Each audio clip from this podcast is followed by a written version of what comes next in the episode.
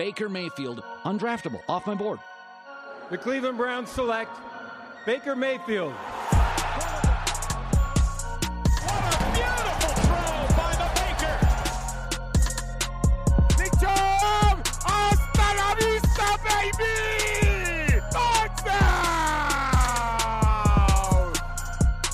Hello, folks. Welcome into the OBR Film Breakdown. It's your host, Jake Burns. We have a, a fun topic as I'm recording this on Sunday before I'm out for the week. But as the OBR is doing running back week, I think it's important to examine three highly valuable running backs that the Browns have. So we are going to talk about, uh, at this point in the week, you're listening to this, we've talked about Nick and Kareem. We've kind of reviewed their seasons, done the same thing with D'Ernest Johnson. I put that in writing on the OBR site. I want to talk about a key decision kind of looming for this room and how it ties how it ties to money. So uh, that that's the angle we're taking today. It's not a decision that is altogether going to make or break the Browns season, but I do think it has value when you're looking at plugging other holes that are on the roster. If you have read my work so far today, you would see, or this week, you would see that D'Ernest Johnson has had a pretty fantastic season that I don't think any of us were expecting. I think most of us thought D'Ernest Johnson was a pretty talented football player. We weren't going to argue that, but we didn't know he had this level of play in him to the point that he was the league's leader at the running back position of broken or missed tackles forced per carry in his 100 carries, and then also that he had a really high number of um, you know his ability to take contact at whatever point he took contact and turn it into uh, a positive play. He had a 3.3 yards per carry uh, with contact. Uh, that that indicates to me that he can take contact, break it, keep moving, move the sticks forward. Uh, all all really good stuff. You can read more in depth about that at the OBR site. But I'm going to welcome in Stephen Thomas, who's a little bit under the weather, uh, is trying his best to uh, to gut through this this podcast for me because he's a true hero. So I'm going to welcome in Steve. Steve, how are you, my friend? I I should get like a congressional medal of honor or something. You know, my wife rolls her eyes and calls it man flu, but you know, I'm uh, fighting off our current plague and the everything that's. Um, uh, the only thing left is the lingering cough, but it's just you know for someone who makes their living with their voice, that's kind of an important thing. So, but I'm glad to be back here. Um, being able to say some stuff. It's an interesting topic, isn't it? Because it, uh, you know, uh, uh very often when you talk about these kind of things, you'll get, well, you know, Kareem's better than uh, D'Ernest is good, but Kareem's better than D'Ernest, so we're definitely going to keep him. That's not the only thing that plays into it. It's it, the money that's involved, you know, and the the free agents that they need to go after this year. You know, you may need that kind of. So there's there's all kinds of facets. It's not necessarily just a binary one or the other thing, and unlike in years past, um, and we're getting farther and farther away from these years past, which is good. But in years past, it was a choice between two crappy guys and which guy is just slightly less crappy. Now it's like, okay, which of these two chocolate lava cakes are, are we going to keep? You know, they're both great, they're both wonderful, but which one is is the one that we, we're going to keep around? So it's a nice posi- position to be in. It is because here's the dynamic Okay, you have uh, what was a uh, an unexpected breakout from D'Ernest Johnson. You know, he had a great Thursday night game there with Denver where he got all the limelight. Not to really all cool of us. well, that's true. Um, but nonetheless, he did get you know he got he got a lot of attention. Got LeBron James tweeted. It sure. was a really cool moment for him. And then he had you know a really nice end of the season too, where he had the great game against Cincinnati. And and I think he's a legitimate running back. Like I think he's got the ability to stop start. Not a great high speed guy, but you know, like I, I've kind of tried to note, he stays on the right side of the sticks all the time.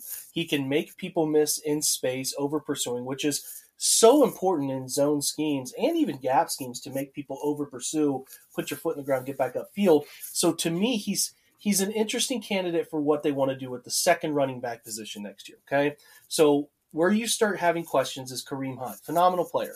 Kareem turns 27 in the middle of the, I think in August, middle of August. Uh, I, I, believe uh, I believe D'Ernest Johnson turns 26 in late February. I believe his birthday is the day before mine, February 27th. So he is a year younger, obviously going to be a restricted free agent, which they could place a tender on him and, and work out a deal. Or even if he's taken by somebody else, you still get back a nice pick for him, a guy that you did not even invest a pick in. He was uh, obviously brought in. So then you start to get to the point where you say, okay, is he? This is the big question, the crux question here. Is he worth it to save cap? Because if you move on from Kareem Hunt, who has one more year left on his extension, uh, the cap figure for Kareem is six uh, six point two is the number he'll carry, two point nine percent of the total cap. If they were to to cut Kareem or trade him, they would have no dead cap. They'd save that money outright. So the question then becomes: Do you think D'Ernest can do enough, paired with Felton, because Felton's a part of the equation too, Steve, to be considered enough to replace Kareem and save money? Is it a worth it to save that money? And B, do you think they could get by without Kareem and use those two players to sort of replicate that replicate that role? Yeah, it's um like we just said, you just laid it out. It's a multifaceted question. It's not just a you know, who do you like better, D'Ernest or Kareem? The other there's several other things to keep in too. Keep in mind it is Kareem's last year. So unless they are planning on extending him, and I know I talk about age a lot uh, when we come to the draft, but 27 is fine. You know, I mean, if they give another three year deal, if that's the the route they decide to go, that that's fully within their vision and all that kind of stuff. Even with, as has been said many many places, running back becoming more and more of a, of a replaceable uh, uh, position. So 6.2 million. Uh, you know, uh, you you pair that with potentially nine million uh, that you could save by moving on from Austin Hooper that's $15 million. And that is a Jadeveon Clowney or a Michael Gallup or a Mike Williams or any of these other guys that people are talking about us going out and spending all this cash on. That cash has to come from somewhere, guys.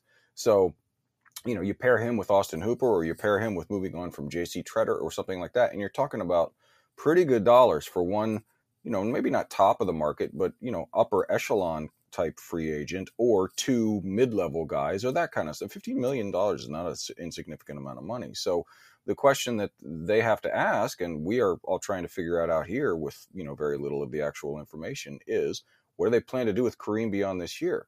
Because if the plan is to let him walk regardless, well, then maybe trading him for something this year instead of letting him walk for nothing next year uh, is is a another part of this equation that they're keeping in mind. So, um, D'Ernest this year, by far his largest snap count, 332 snaps uh, this year, and uh, uh an 81.4 overall grade is fantastic. A 90.6 grade uh, running the ball is spectacular.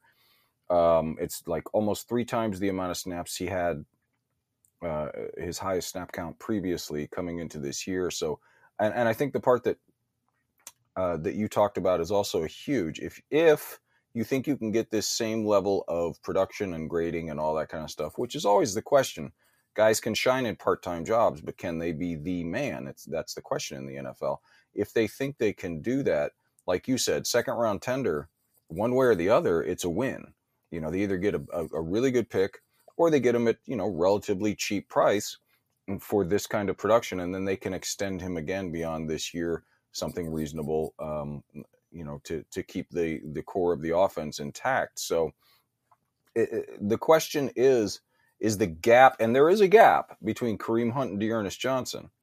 Is that smaller than the gap in their uh, wage scale?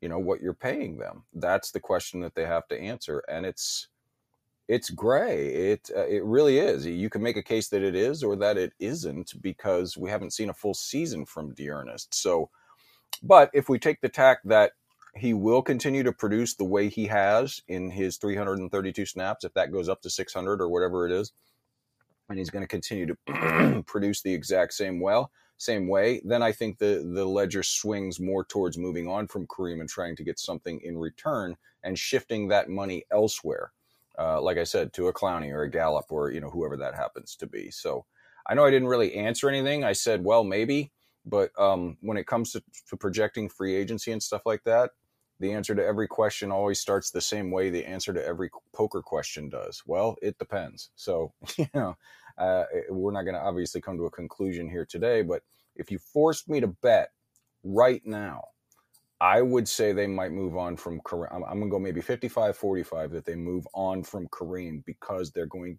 to need to address some other positions, and those dollars are going to have to come from somewhere.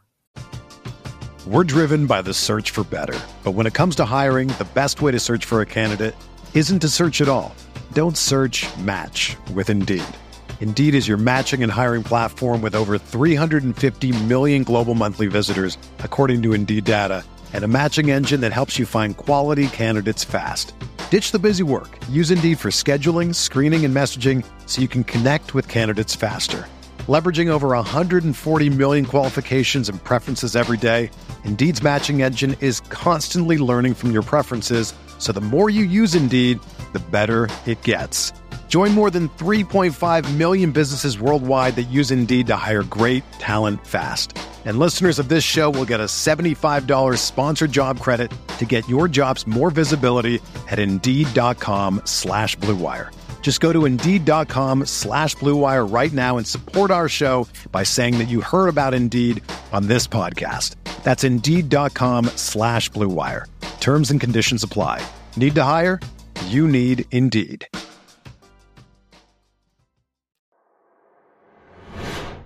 Haven't looked, Steve, to see who the. I mean, I know running backs. There's always like a surprise cut or 2 uh, but the the trade value for Kareem is what's particularly interesting to me because if you can get something real for him, and I consider real fourth round pick, in considering what Kareem's net could, you know, like your point you just made, he might not have another contract after this year. That's pretty good return. I'm scrolling through PFF, and I know they devalue the running back position as any analytics site would. I don't know who the best running back on the market is. I'm 55 names deep, and I haven't seen a running back. So the running back market, Cordarrelle Patterson is 59. Do you consider Cordarrelle Patterson a, a, a guy you can keep around for a little while? That's where this gets interesting to me. Like, what is the actual market for available running backs that, that can do? Leonard Fournette is the first one. He is number uh, 69 on this list. Nice. Um, James Conner also on this list. Would you rather have Kareem Hunt at 27 than those guys? I think I would, right? I mean, I, I could see a team like, I don't know, there could be any number of teams that feel like they, they, it only takes one, I always say this, it only takes one idiot, right? To, who, would, who would swing a deal for a running back still in his prime like Kareem to the point that you might even have teams looking at a bidding war to me. You know, I don't even, I don't know if the tender market, like Chase Edmonds is number 78. I don't know, and Sony Michel's number 80. I don't know if the tender market will be high for somebody like uh like D'Ernest Johnson, but I feel like Kareem Hunt still holds that name value, right? The name value of playing for Kansas City and all of the elements that go with that. I really think he could net a decent trade. And just me personally, I do think between Felton as the wide receiver aspect of that, can they replicate that through two players? I think they can. So um, if the right trade is there, I would definitely be intrigued. I don't want to see them. I'm not crazy about them cutting him, like cutting Right. him and just saying we're going to save the money, right? We're going to save the money, and that six million turns into whatever the number is for the tender value that we place on him. Would you rather? Would could you see them cutting him, or do you only see a trade that makes sense for Kareem moving on? I would think mostly because even if it's like you said, somebody's going to want him because he's so versatile and still producing so well when he's in there, um, and he's still relatively young, and because you know um, he's been splitting time with Nick, he doesn't have the tread on his tires, uh, the wear on, on the tread on his tires like a lot of other 27 year old running backs too. So even if it's a sixth round pick or if that's all they could get. Again, it's better than walking with nothing, and it's uh, from what I understand. I haven't dug into it a lot because I know they're not going to spend a ton of draft capital on it, but it seems like it's another pretty good running back class.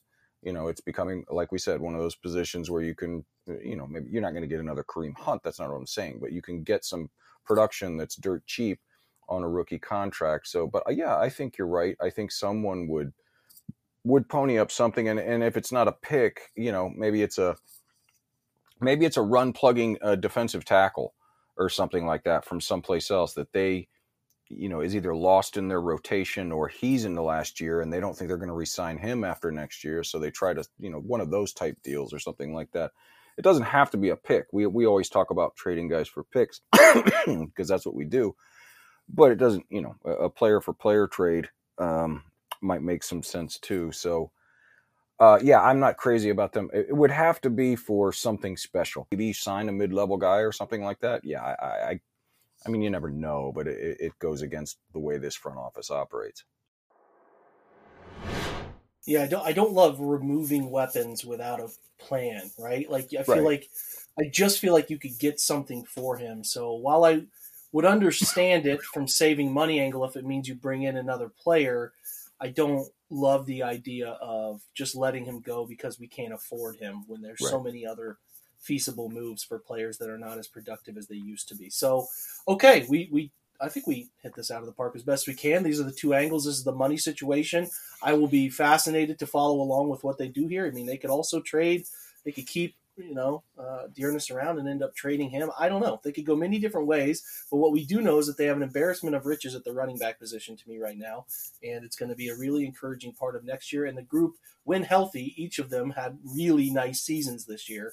So uh, I think that, and lost in the shuffle of the disappointing passing offense, have to recognize that the running backs played really well. So, Steve, hey man, 15 minutes, our shortest pod ever, but this was good. Appreciate you, man. We rule. Go Browns. We we rule. Thanks for joining today, guys. Hopefully you're having a great week. Checking out the OBR website. Have some great stuff up on Twitch throughout the week as well.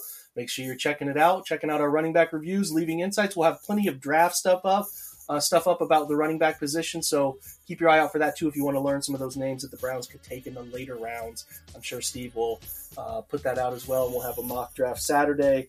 All that fun stuff will be available for you to check out. So, hope you're having a great week. Uh, continue to do so. Appreciate your stopping by and listening to today's podcast. And go Browns.